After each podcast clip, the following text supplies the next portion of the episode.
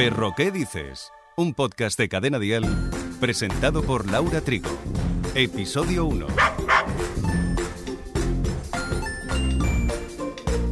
Y bienvenidos a nuestro mundo canino. ¿Cuántas preguntas te has hecho sobre tu perrete, verdad? Bien, pues aquí te vamos a echar una pata. Y para empezar a comprender mejor a tu perro es necesario conocer a su gran ascendiente, el lobo. Pon mucha atención que habrá cosas que te sonarán a tu amigo peludo.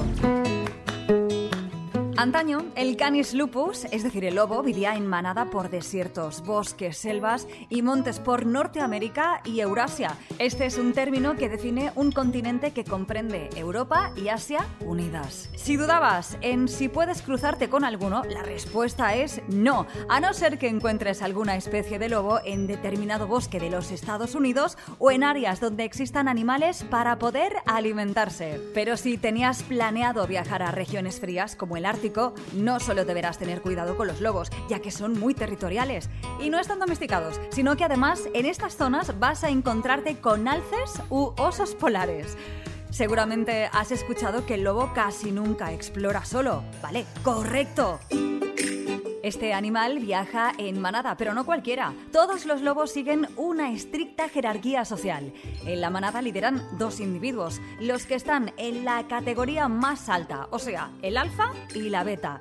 En realidad, el lobo alfa es el macho reproductor y la beta la hembra reproductora, así como papá y mamá. Ella sería la sustituta del macho alfa, el líder, que aparte de su actitud dominante, cuerpo erguido, cabeza y cola levantada y orejas erectas, será el que tenga más privilegios a la hora de comer. El trabajo que realizan estos dos es el de dominar cualquier situación de peligro, resolver disputas dentro de la manada, pero al mismo tiempo mantenerla unida, ya que este par poseen instintos de compañerismo.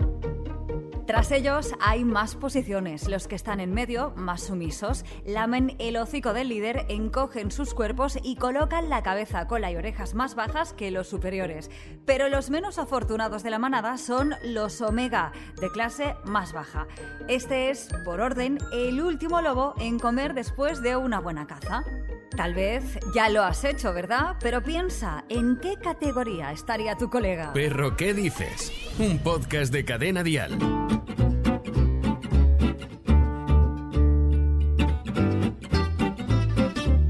Bien, ya sabemos algo más sobre la manada, pero esta puede hacer un giro y cambiar las normas, sea por un cambio de hábitat, por distintos comportamientos de sus miembros, por la comida o incluso para reclamar las muertes en nombre de la manada.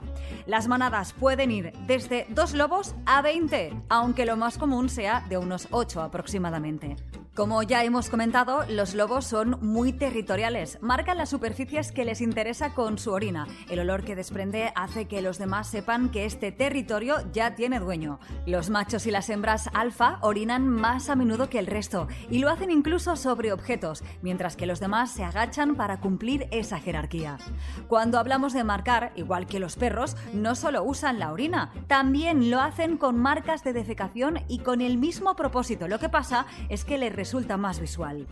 Hay que saber que los lobos tienen glándulas por todo el cuerpo, incluyendo la base de la cola, entre las patas, los ojos, los genitales y la piel. Las feromonas secretadas por esas glándulas identifican a cada lobo, lo que sería para nosotros nuestro DNI. Por eso, la gran importancia de dejar oler a nuestro perro el trasero de otros. Así es como deben conocerse, pero eso ya lo profundizaremos en otro capítulo. Los lobos que son más dominantes frotan su cuerpo contra otros para marcar. Y si te has fijado alguna vez, hay perros que frotan su culete o patas por el suelo. No siempre, pero algunos también lo hacen con esa intención. ¿Qué? Estás conociendo un montón de cosas de los lobos, ¿verdad? Bueno, pues como ya has percibido, el olfato del lobo es extremadamente grande, importante, básico y necesario. Lo que para los humanos sería la vista, para ellos su gran olfato, igual que el perro. Pues pueden detectar virtualmente cada olor incluyendo marcas desde grandes distancias y pueden distinguir mejor que nosotros con la visión. Sabes que pueden cazar tanto de día como de noche y sin problema. Se debe a su agudo sentido del olfato, pero sobre todo de un tapecum lucidum tras la retina. Y te estarás preguntando, vale, muy bien, ¿y eso qué significa? Pues que tienen una capa de tejido en la parte posterior del ojo que actúa como un espejo que refleja los rayos luminosos y que incrementa la luz, mejorando así la visión nocturna. Muchos animales como los perros, los gatos, caballos, cocodrilos, bólidos y cetáceos también poseen de este mismo privilegio.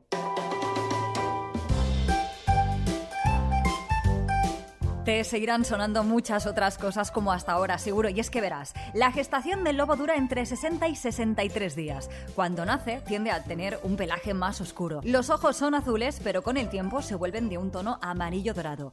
Aunque nacen ciegos, sordos y completamente dependientes, cosa que, como ya has entendido anteriormente, cambia radicalmente con el paso del tiempo. Los cachorros residen en la madriguera y se quedan ahí hasta que cumplen las tres semanas de edad.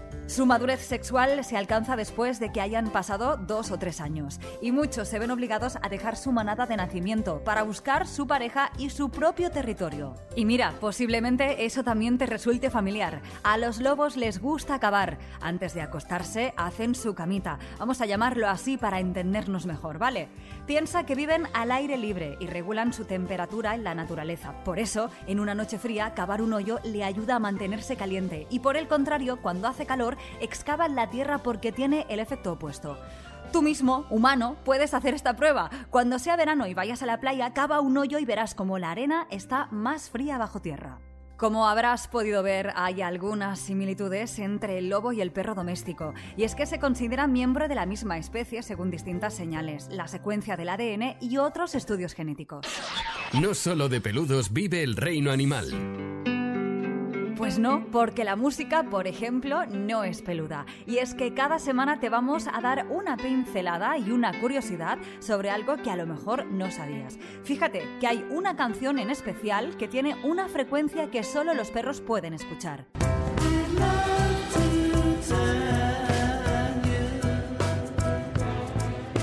Esa es A Day in a Life de The Beatles, un tema del 1967 que incluye un silbido con una frecuencia alta de 15 kHz que solo es perceptible para los perros.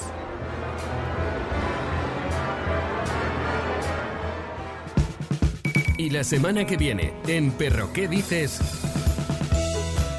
En el próximo capítulo hablaremos del maravilloso mundo de los más chiquitines, que seguro que te va a encantar, los cachorros. Te contaremos cómo deben entrar en casa, las visitas al vete, cómo sociabilizarlos, cómo enseñarles de pequeños a tener un buen comportamiento y muchísimo más de nuestros amiguitos peludos. Perro, ¿qué dices? Con Laura Trigo. Suscríbete a nuestro podcast y descubre más programas y contenido exclusivo accediendo a Dial Podcast en cadenadial.com y en la aplicación de Cadena Dial.